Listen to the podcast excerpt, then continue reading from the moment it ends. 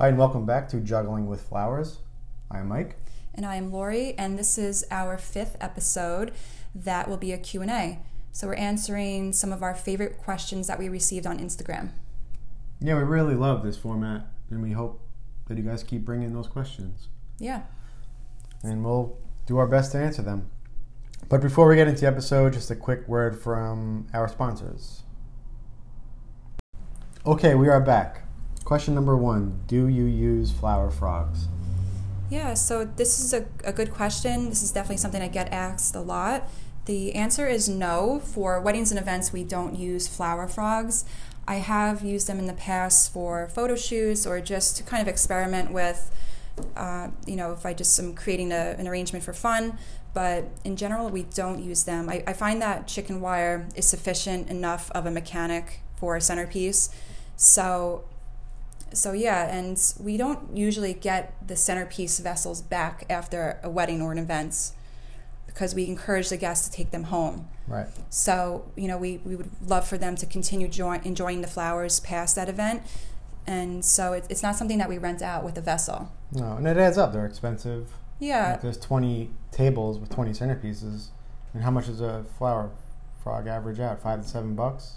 I think sometimes even more. I'm honestly, not Sometimes even sure. more, yeah, and it's just expensive, and there's no guarantee to get them back. Yeah. So for us to put that on top of the budget already on flowers, it just doesn't Yeah. make sense. I'd rather I'd rather add more flowers than take away from the budget for a Yeah. frog. So But they have that purpose. They photo definitely do. shoots and Yeah, I think they're definitely a useful tool in creating uh, a light and airy garden aesthetic. But I don't know. I, I'm I'm happy with chicken wire. yeah, works Yeah. great.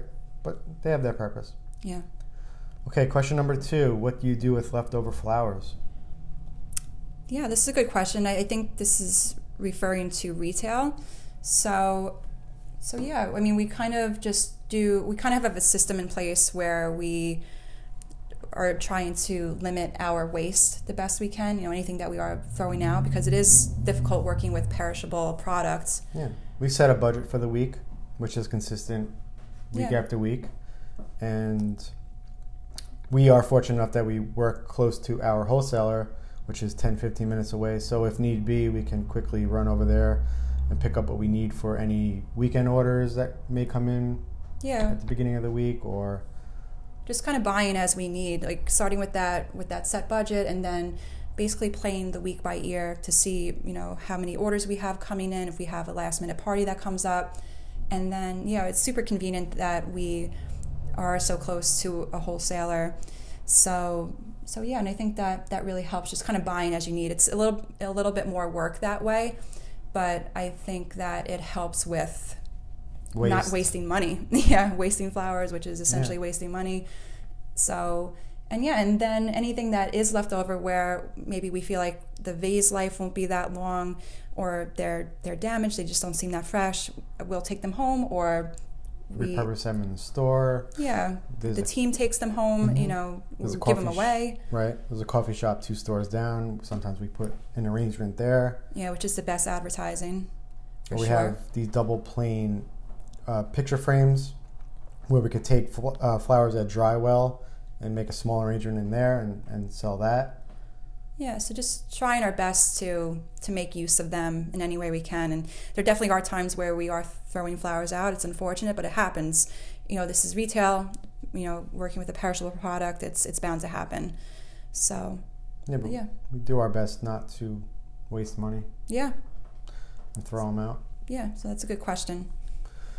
Okay, question number three. Can you provide a corsage tutorial eh, with tips and tricks? So, so yes, uh, the answer to that is no. We won't be providing corsage tutorials.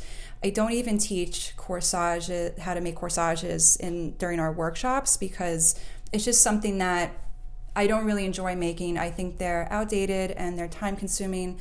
I mean, there are definitely better ways to make them now. I I I know. Um, you know, there are definitely better ways to make them a little bit more fresh and modern, but just in general, I it's just not something that I enjoy doing. So I won't be sh- putting that out there. I don't want to put anything out there that I don't want to make.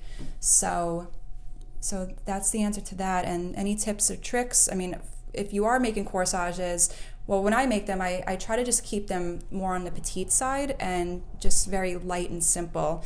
So I won't you won't find me using standard roses or anything that's a really large flower. I typically use smaller head flowers like a spray rose, freesia. I use wax flower a lot, different varieties of eucalyptus, anything that's going to hold up well out of water. So I think that's really important to keep in mind. Like I'd love to use delicate flowers, but I just think it's not maybe practical for a corsage. And Yeah, they're phasing out.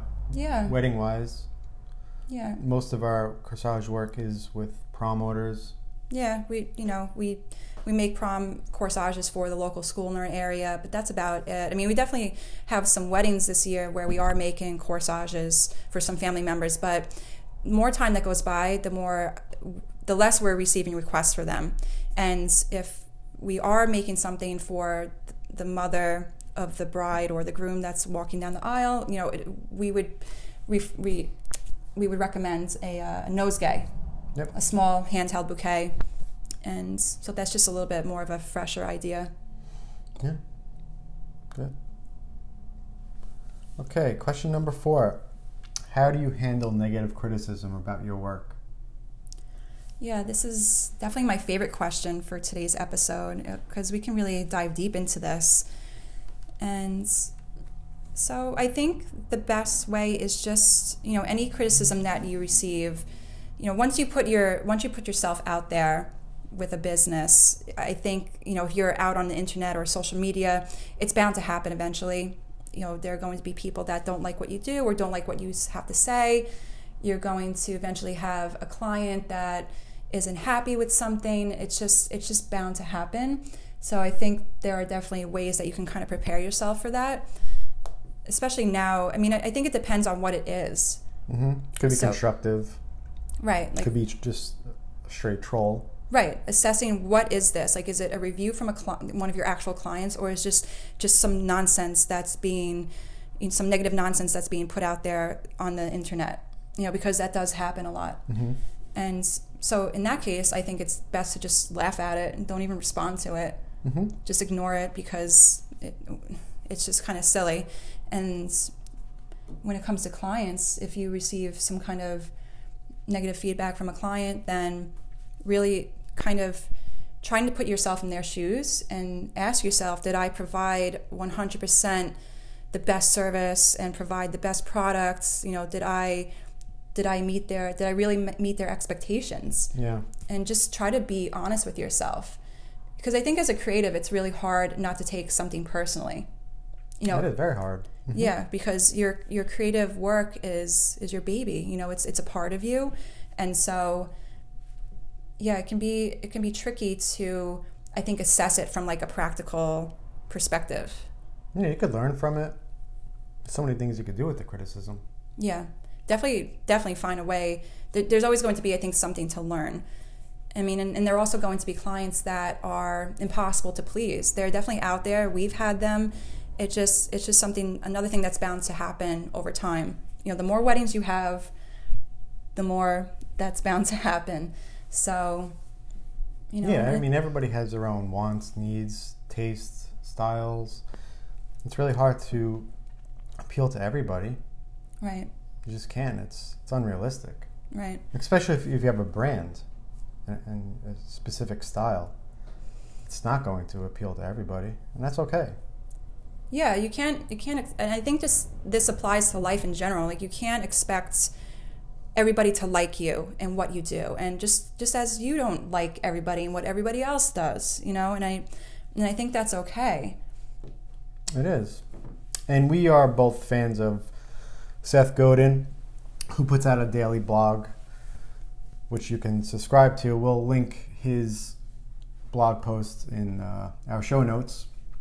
But as usual, Seth Godin puts topics and words in like masterful ways, and we really learn a lot from him and Yeah. taken a lot. He's very wise and insightful. So I Yeah. definitely recommend you check him out. And he wrote a blog post which is very rev- um, Relatable to this topic. to this topic, Yeah. and he he uh, titled it "I Don't Like Your Work," and he talks about how you and your work are, are separate.